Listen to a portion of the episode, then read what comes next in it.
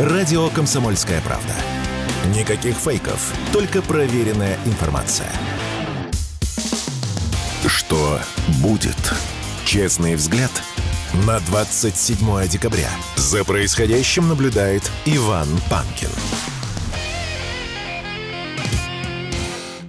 По-прежнему в студии радио «Комсомольская правда» Иван Панкин. Приветствую всех тех, кто к нам только что присоединился. Напоминаю, что трансляция видео, ее часть, я имею в виду, идет в YouTube. Там есть канал Не Панкин. Найдите, подпишитесь на колокольчик, нажмите в чате, пишите, в середине часа пообщаемся.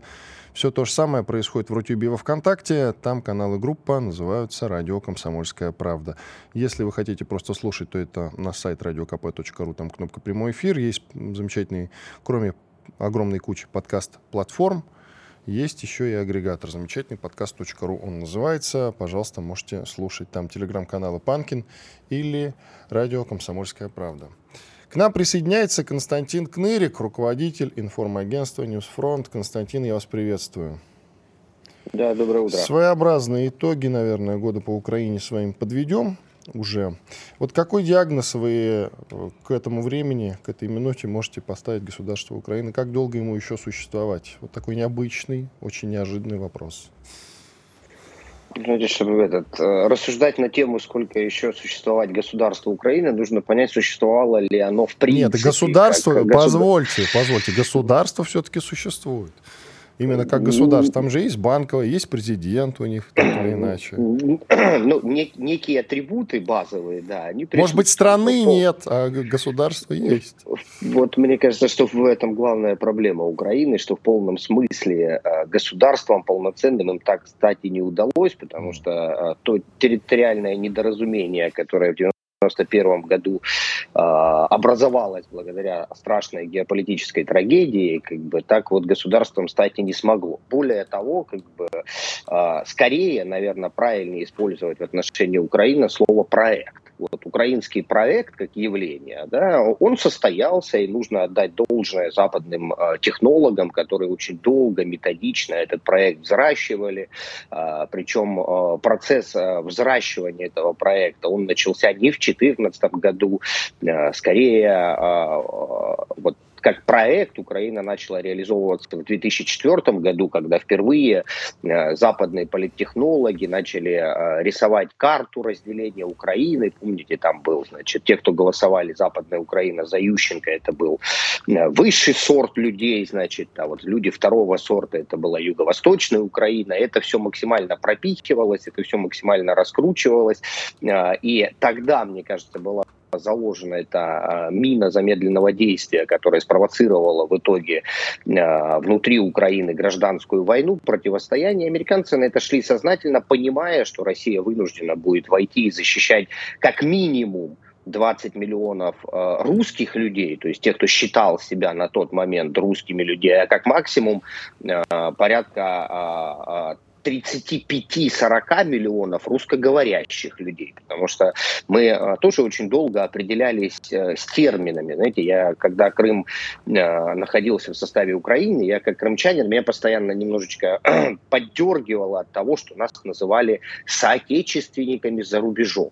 Ну как я, человек, живущий в Крыму, русский человек, могу быть соотечественником за рубежом. Но э, внутри России на тот момент нас называли так, собственно говоря. Сейчас, слава богу, мы определились со всеми терминами, что мы один народ, мы определились с тем, что э, исторически наши земли должны быть в итоге нашими. И, э, в принципе, все для того, чтобы украинский проект закончился, в этом году состоялось, на мой взгляд. Потому что и внутриполитическая ситуация на Украине говорит о том, что там все достаточно, мягко говоря, грустно. И э, реакции, отношения западной прессы к украинскому проекту, собственно говоря, о многом говорят. Понятно, что они будут его переформатировать, понятно, что они будут искать способы его сохранения, понятно, что они будут искать варианты э, подарить вот этой части населения, которая осталась, какого-то нового мессию и новую веру в светлое будущее. Я так понимаю, что этот новый мессия, вот он вчера буквально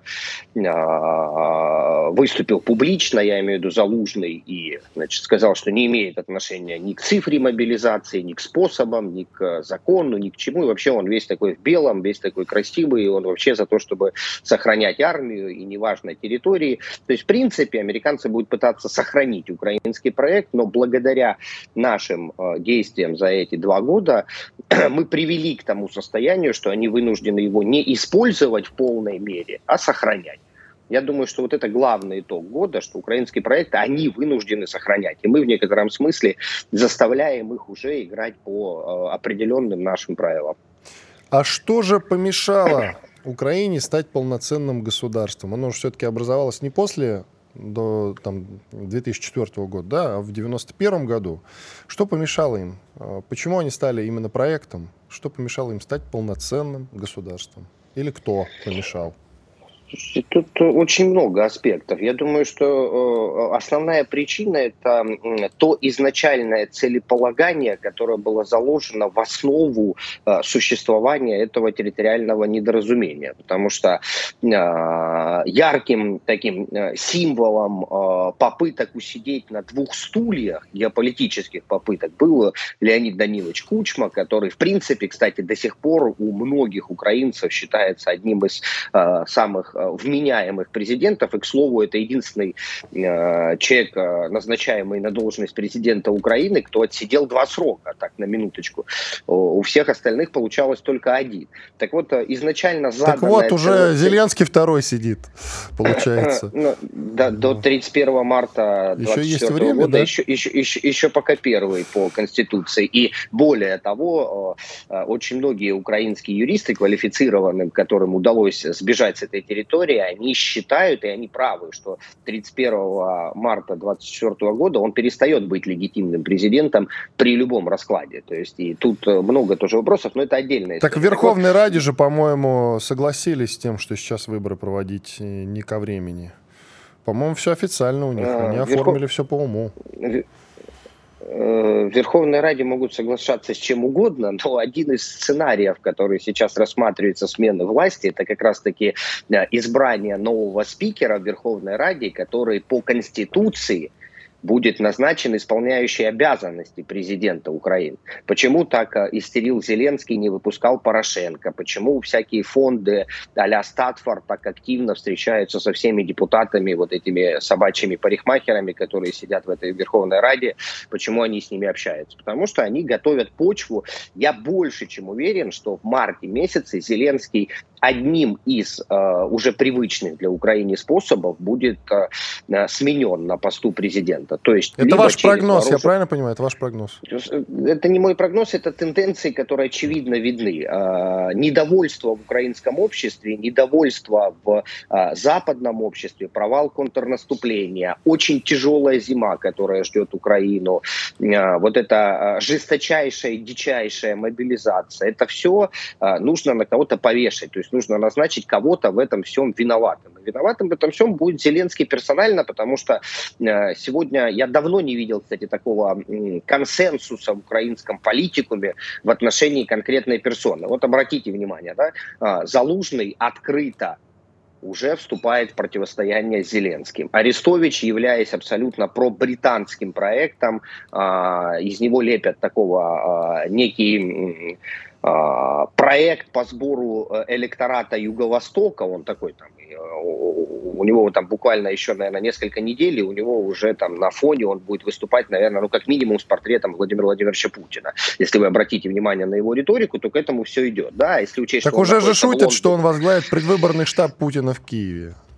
Ну, я, я думаю, что до этого не дойдет. Нет, но, но это же шутка, этой... я же говорю, уже шутка. Но в этой, в этой шутке есть доля правды, потому что из него британцы лепят такой некий, а, ну, скажем так, пророссийский проект, да, и он тоже максимально мочит Зеленского. А, те а, политические деятели, которые работают с европейскими государствами, да, там такая игрушка немецкая, как Клычко, он мочит Зеленского, собственно говоря. Тимошенко включилась в процесс как символ символ олдскула украинской политики, скажем так. Поэтому тут консенсус уже достигнут, и все идет к тому, что он будет сменен. Но он должен на себя собрать весь негатив вот этого периода тотальной мобилизации, потому что, да, действительно, им нужно как минимум эти 500 тысяч нашкрепсти, потому что это условия американцев как бы для дальнейшего продолжения украинского проекта хоть в каком-то виде. А дальше нужно это общество опять вдохновить. А как его вдохновить?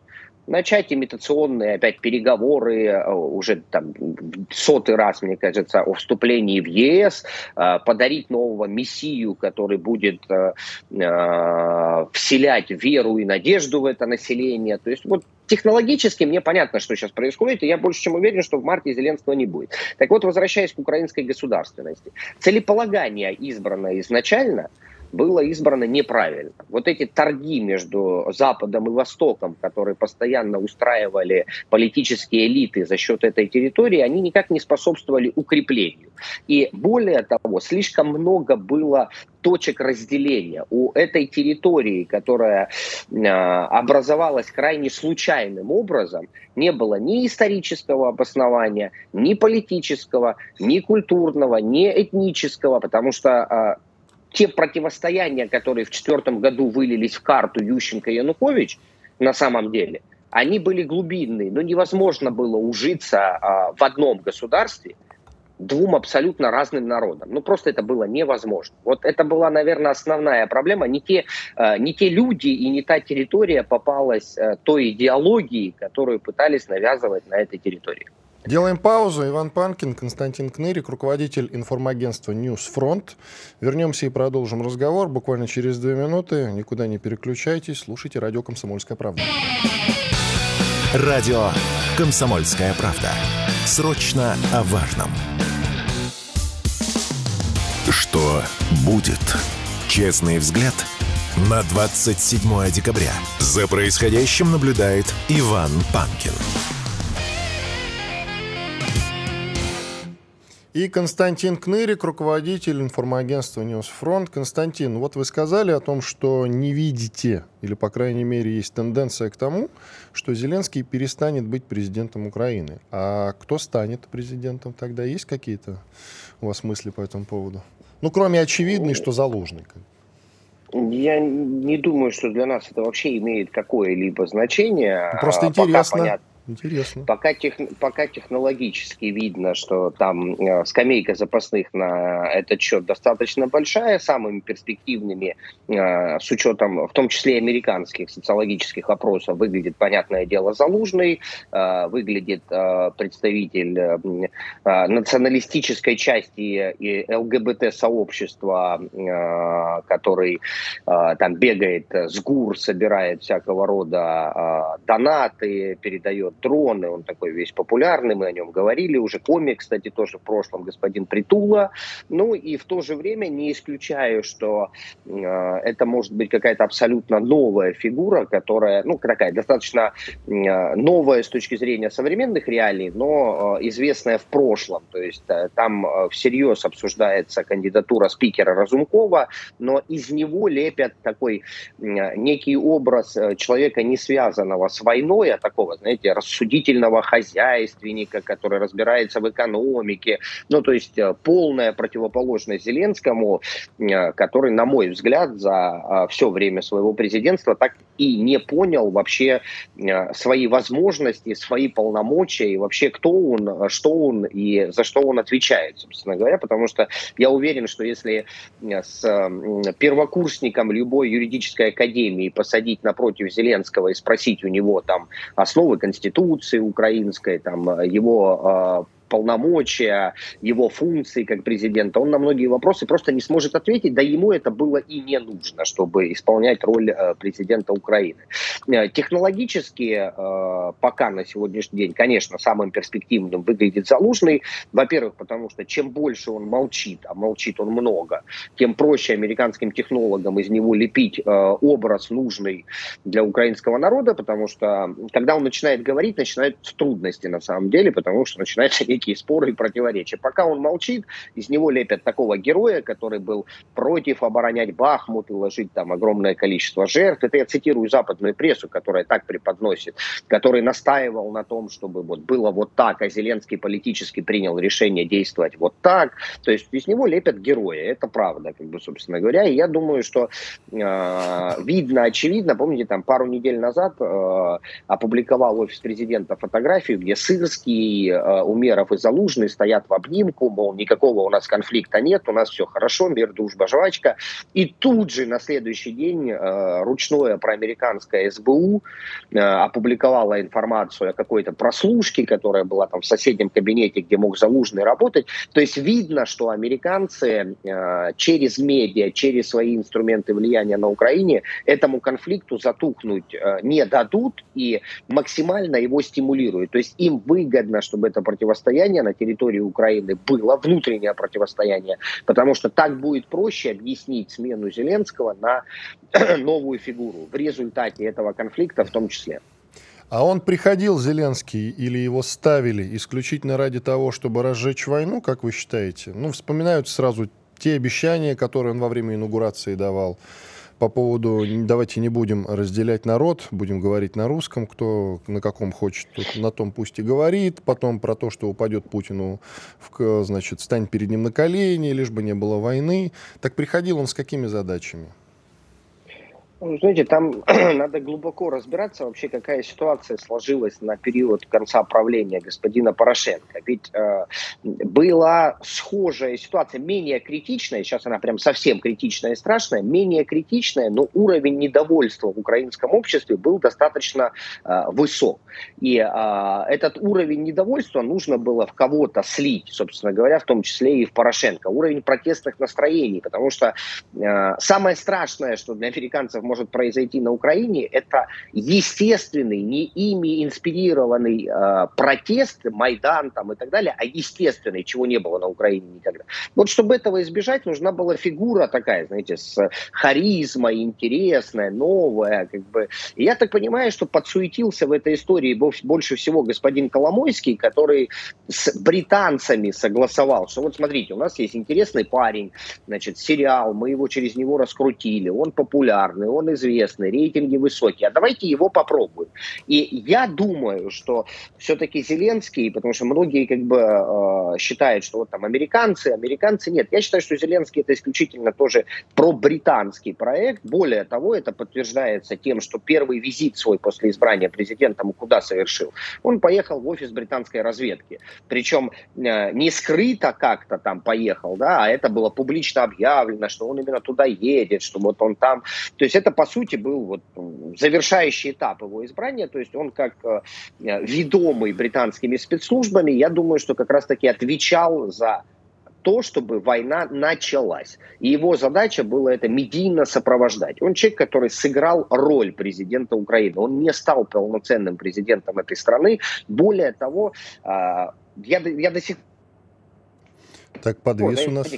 Да, особенно там, бы, да, а, вот, да, да. связь, говорю, когда связь восстановилась. Президенту, продолжайте, продолжайте. Да, когда говорят президенту, президент Украины Зеленский, меня так чуть-чуть коробит, а когда, представляете, говорят, главнокомандующий вооруженных сил Украины Зеленский. Ну, мне смешно, потому что я видел этого человека вживую, там, в, а, бегающего в латексных обтягивающих штанах по сцене, как бы, поэтому у меня там свое отношение к э, Зеленскому с этой точки зрения. Поэтому его, да, задача была, а, чтобы а, сопровождать медийно весь тот план британцев по началу войны, который был заложен собственно говоря, достаточно давно. То есть и то, что у них все пошло не по сценарию, это тоже очевидно, потому что, да, план был просто как бы до безумия. Они планировали попереть на Донбасс, они планировали, что Россия будет сомневаться в принятии решения э, защищать не защищать, они рассчитывали, потому что Зеленский же очень много своих посылов направлял внутрь России. Помните, когда его избрали,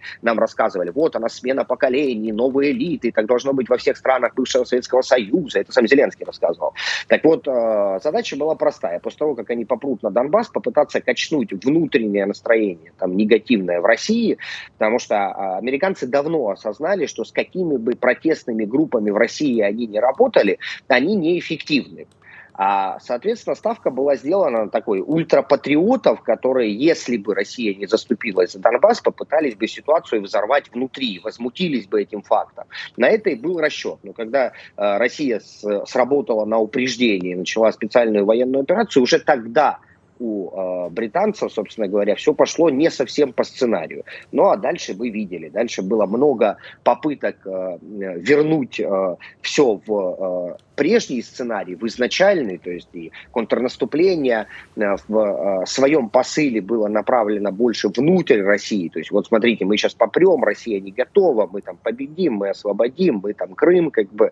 Но и тут все получилось не так, как планировали. А дальше уже как бы приходится в некотором смысле истерично искать поиски а, новых вариантов для сохранения мнение этого проекта, потому что единственная цель, я до сих пор так считаю, что у украинского проекта э, это попытка дестабилизации ситуации внутри самой России.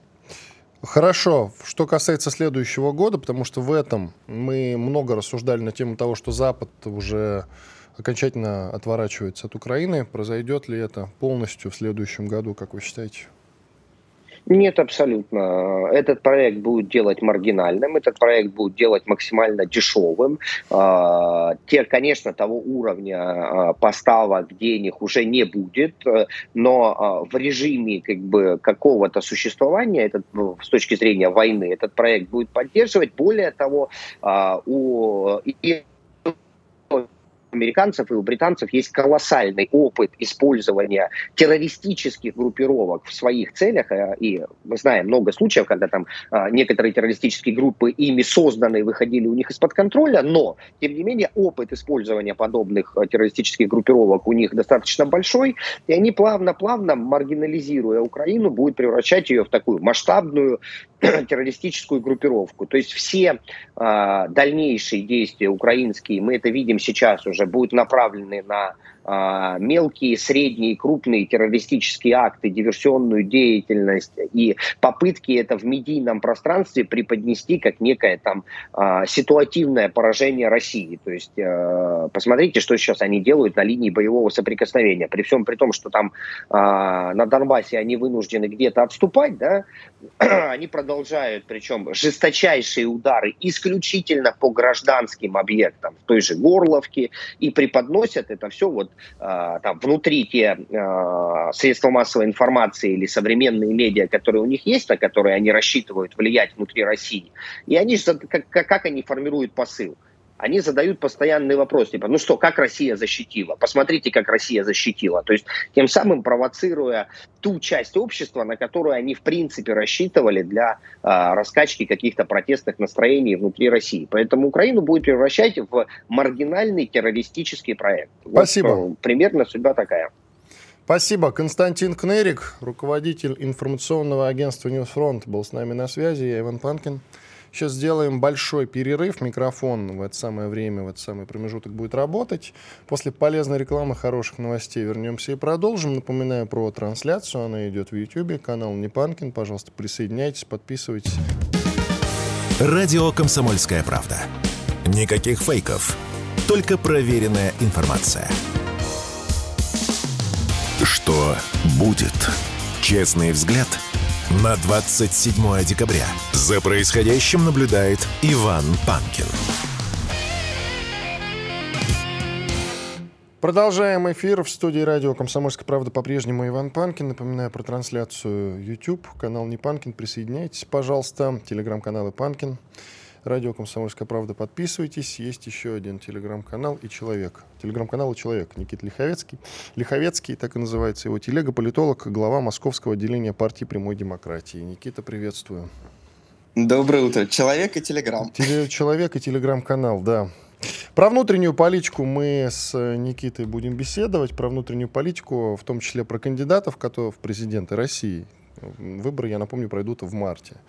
Э, самые конкурентоспособные выборы в мире. Так вот, Никита, скажи-ка, пожалуйста, вот у нас там порядка 30 кандидатов, огромное-огромное количество этих самых кандидатов. У всех у них будут какие-то предвыборные программы, а значит, какие-то спонсоры будут эти самые, э, на эти самые вот эти программы выделять огромное количество денег. А нам нужны снаряды. Не то, чтобы их не хватает, но много снарядов не бывает. И вот тут многие, и в том числе Саша Коц, военкор комсомольской правды, задают вопросом, зачем нам эти люди и эти программы, когда нам нужны снаряды? Вот тебе слово. Ну, во-первых, из этих 33 прекрасных человек кандидатами станут, ну, уже я 33, думаю, уже 33, представьте, они, друзья. они не кандидаты, это просто люди, которые выдвинулись либо от партий, что вообще в принципе просто, потому что у нас он э, главный масон России, у него есть несколько партий, Богданов, он вот от одной Богданов. из своих партий выдвинулся, да. Потом от Демократической партии России выдвинулась какая-то девушка. Ну, то есть собрать съезд и провести выдвижение, это не очень дорого. Но дальше им надо будет для того, чтобы стать кандидатами, собрать 100 тысяч подписей россиян, причем э, в разных регионах. То есть там не более 7,5 тысяч подписей на регион, насколько я помню. Э, и вот на этом этапе, как я подозреваю, большинство из этих выдвинутых людей кандидатами быть перестанут. Еще у нас есть самовыдвиженцы, которые собрали инициативные группы, им надо собрать не 100, а 300 тысяч подписей, что, ну, тоже действительно очень сложно, поэтому я думаю, большинство, если не всех, этот э, барьер отсечет. И в бюллетень, и, собственно, и до агитационного периода дойдут далеко не все из этих 33, поэтому там число значительно меньше.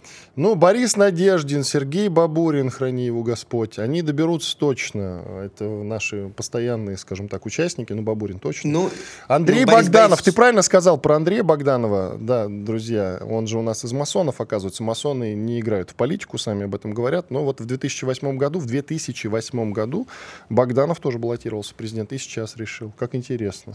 Но тогда он набрал, по-моему, 1%, если мне не изменяет память. Э, Сейчас я думаю, что он даже до бюллетеней не дойдет.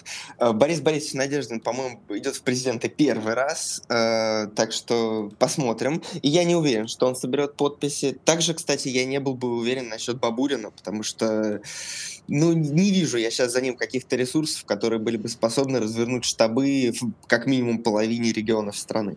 Так что финальный вариант бюллетеня, о котором мы можем сейчас говорить, это кандидаты от парламентских партий. Леонид Слуцкий от ЛДПР, Харитонов от КПРФ и Владислав Дованков от Новых людей.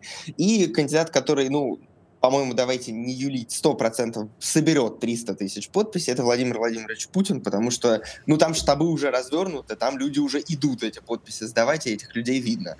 Так что вот это тот список, который точно попадет в бюллетень. Кто к ним добавится? Ну, может, один-два человека. Я думаю, что итоговый бюллетень будет меньше 10 кандидатов. Теперь к главному вопросу. Зачем нам это все вообще нужно? Да-да-да, снарядов Здесь- бы. Вот. Здесь есть три причины. Во-первых, Россия это правовое государство. У нас законы действуют. У нас нет ни одной фактической причины отменять выборы. И здесь очень интересная и красивая картинка получается, потому что наши там инагенты, инагентские СМИ постоянно вот вещают, что Украина там борется за демократию во всем мире и так далее. А теперь посмотрим просто на разницу. В Украине выборы отменены, а оппозиционные партии разогнаны, телеканалы оппозиционные разогнаны, и вообще есть единый телеэфир, где там три или четыре канала объединены в один и полностью контролируются государством.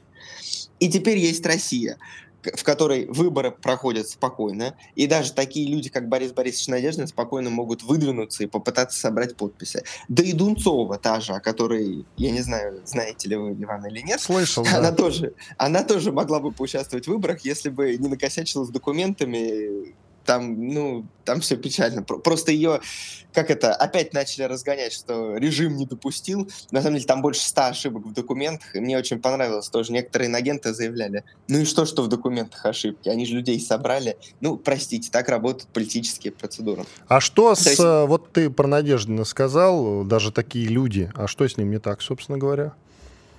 Ну, Борис Борисович э, в наше время выступает как бы достаточно прямо против э, проведения специальной военной операции и за ее там немедленное прекращение.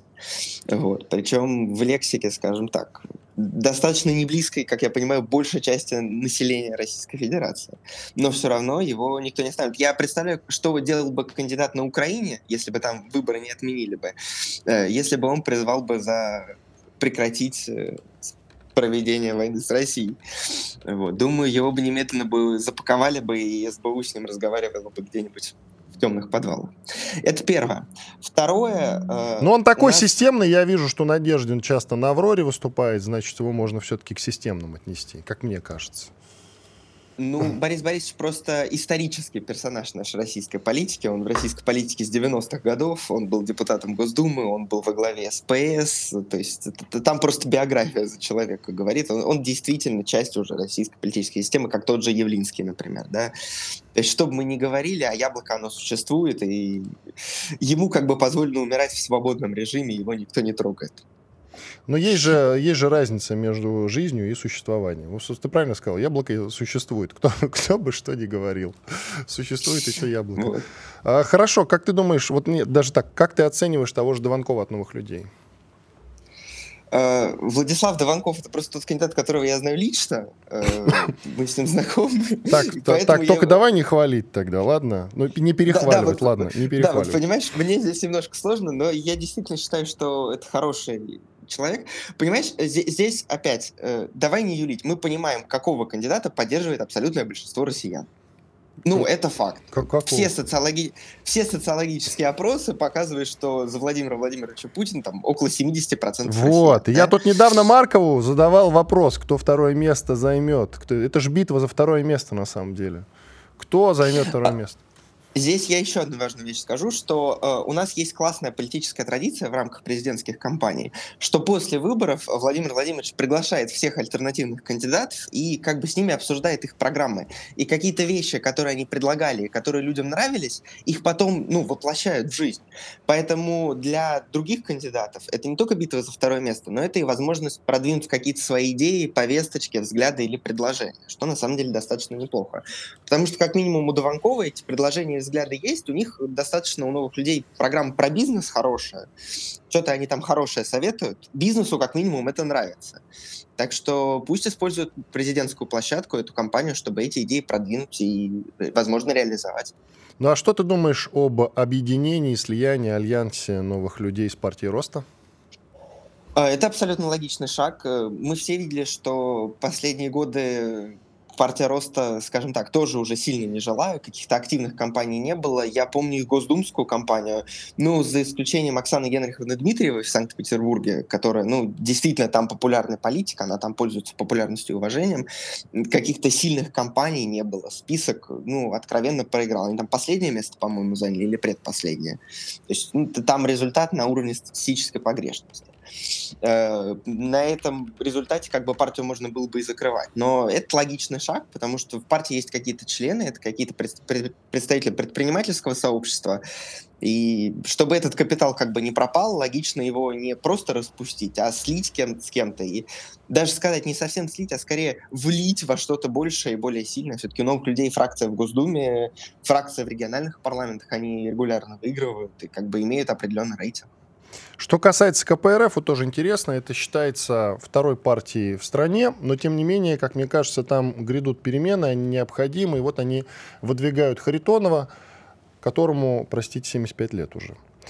Это, я наверное, все-таки говорит о кризисе. Это говорит о кризисе. Я там. посмотрел съезд э, Коммунистической партии Российской Федерации, и, если честно, вы, знаете, смотришь эти фотографии, такой пленум ЦК КПСС в позднем Советском Союзе, вот 80-е годы. Ничего не изменилось. Те же флажки, та же трибуна, та же речь о марксизме, ленинизме и построении социализма. Вот. Не хватает только Брежнева, где-то посапывающего в середине. Так вот, ну, пожалуйста, там, там два уже целых можно. Зюганов, пожалуйста, и теперь еще и Харитонов, которому, повторяю, 75 лет.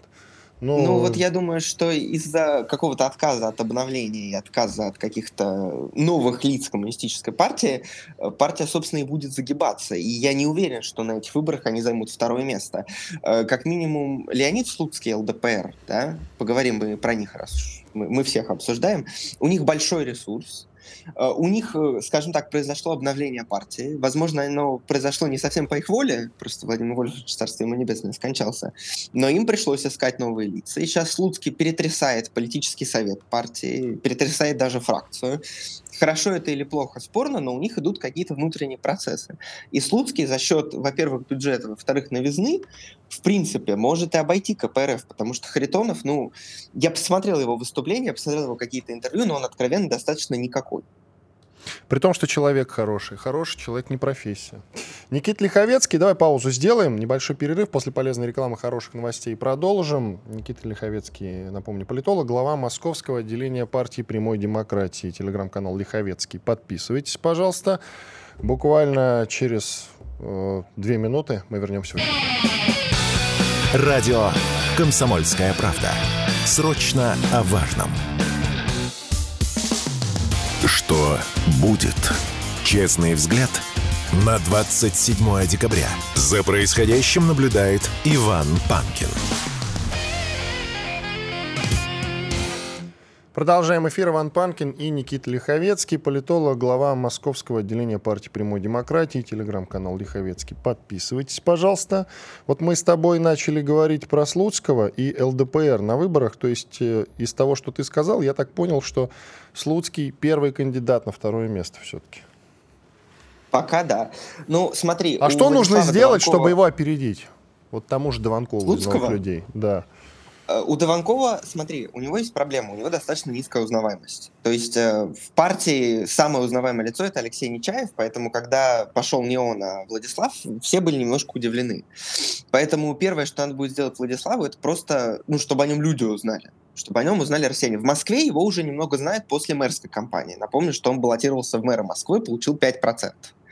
Вот. Э, теперь надо это сделать на федеральном уровне. Для этого надо и по стране ездить, и в дебатах участвовать, и агитировать активно, и рассказывать, что он сделал на посту не больше, не меньше, но вице-спикера Государственной Думы. Все-таки пост серьезный. Вот. И делать какие-то предложения, программа, компания. Э, в принципе, сейчас э, обойти КПРФ логично возможно. Обойти Слуцкого будет сложнее, потому что у Слуцкого есть и бюджет хороший, и он достаточно активный. Конечно, не Владимир Вольфович, но все-таки выступает он достаточно ярко. Поэтому Владиславу надо будет занять нишу вот этого вот э, демократического, но при этом там конструктивного политика без всякой оголтелости и вести вот эту кампанию последовательно с предложениями, с хорошей программой. Многое будет зависеть действительно от предложений, потому что россияне ждут конструктива. Мне кажется, что за последние годы от популизма все устали, и это видно и на результатах выборов в той же Москве на мэрске, да.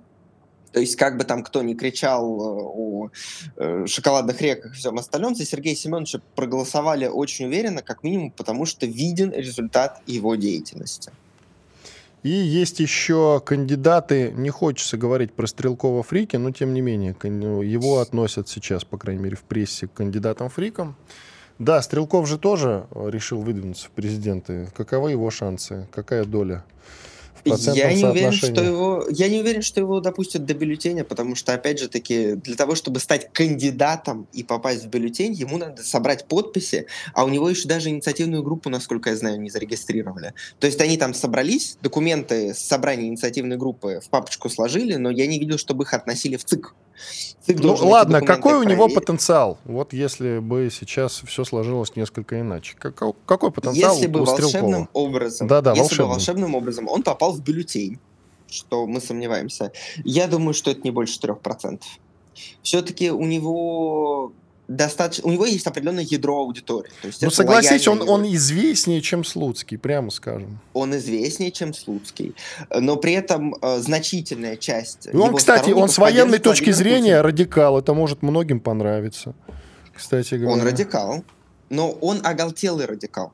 Надо понимать, что он э, постоянно... То есть э, Владимир Владимирович Путин — это политик достаточно вот такой спокойный и последовательный. И это привлекает больше, потому что это говорит о стабильности, говорит о спокойном последовательном развитии. Вот это, как на мой взгляд, был рефрен прямой линии, что мы действуем спокойно, у нас есть план, и мы по нему работаем.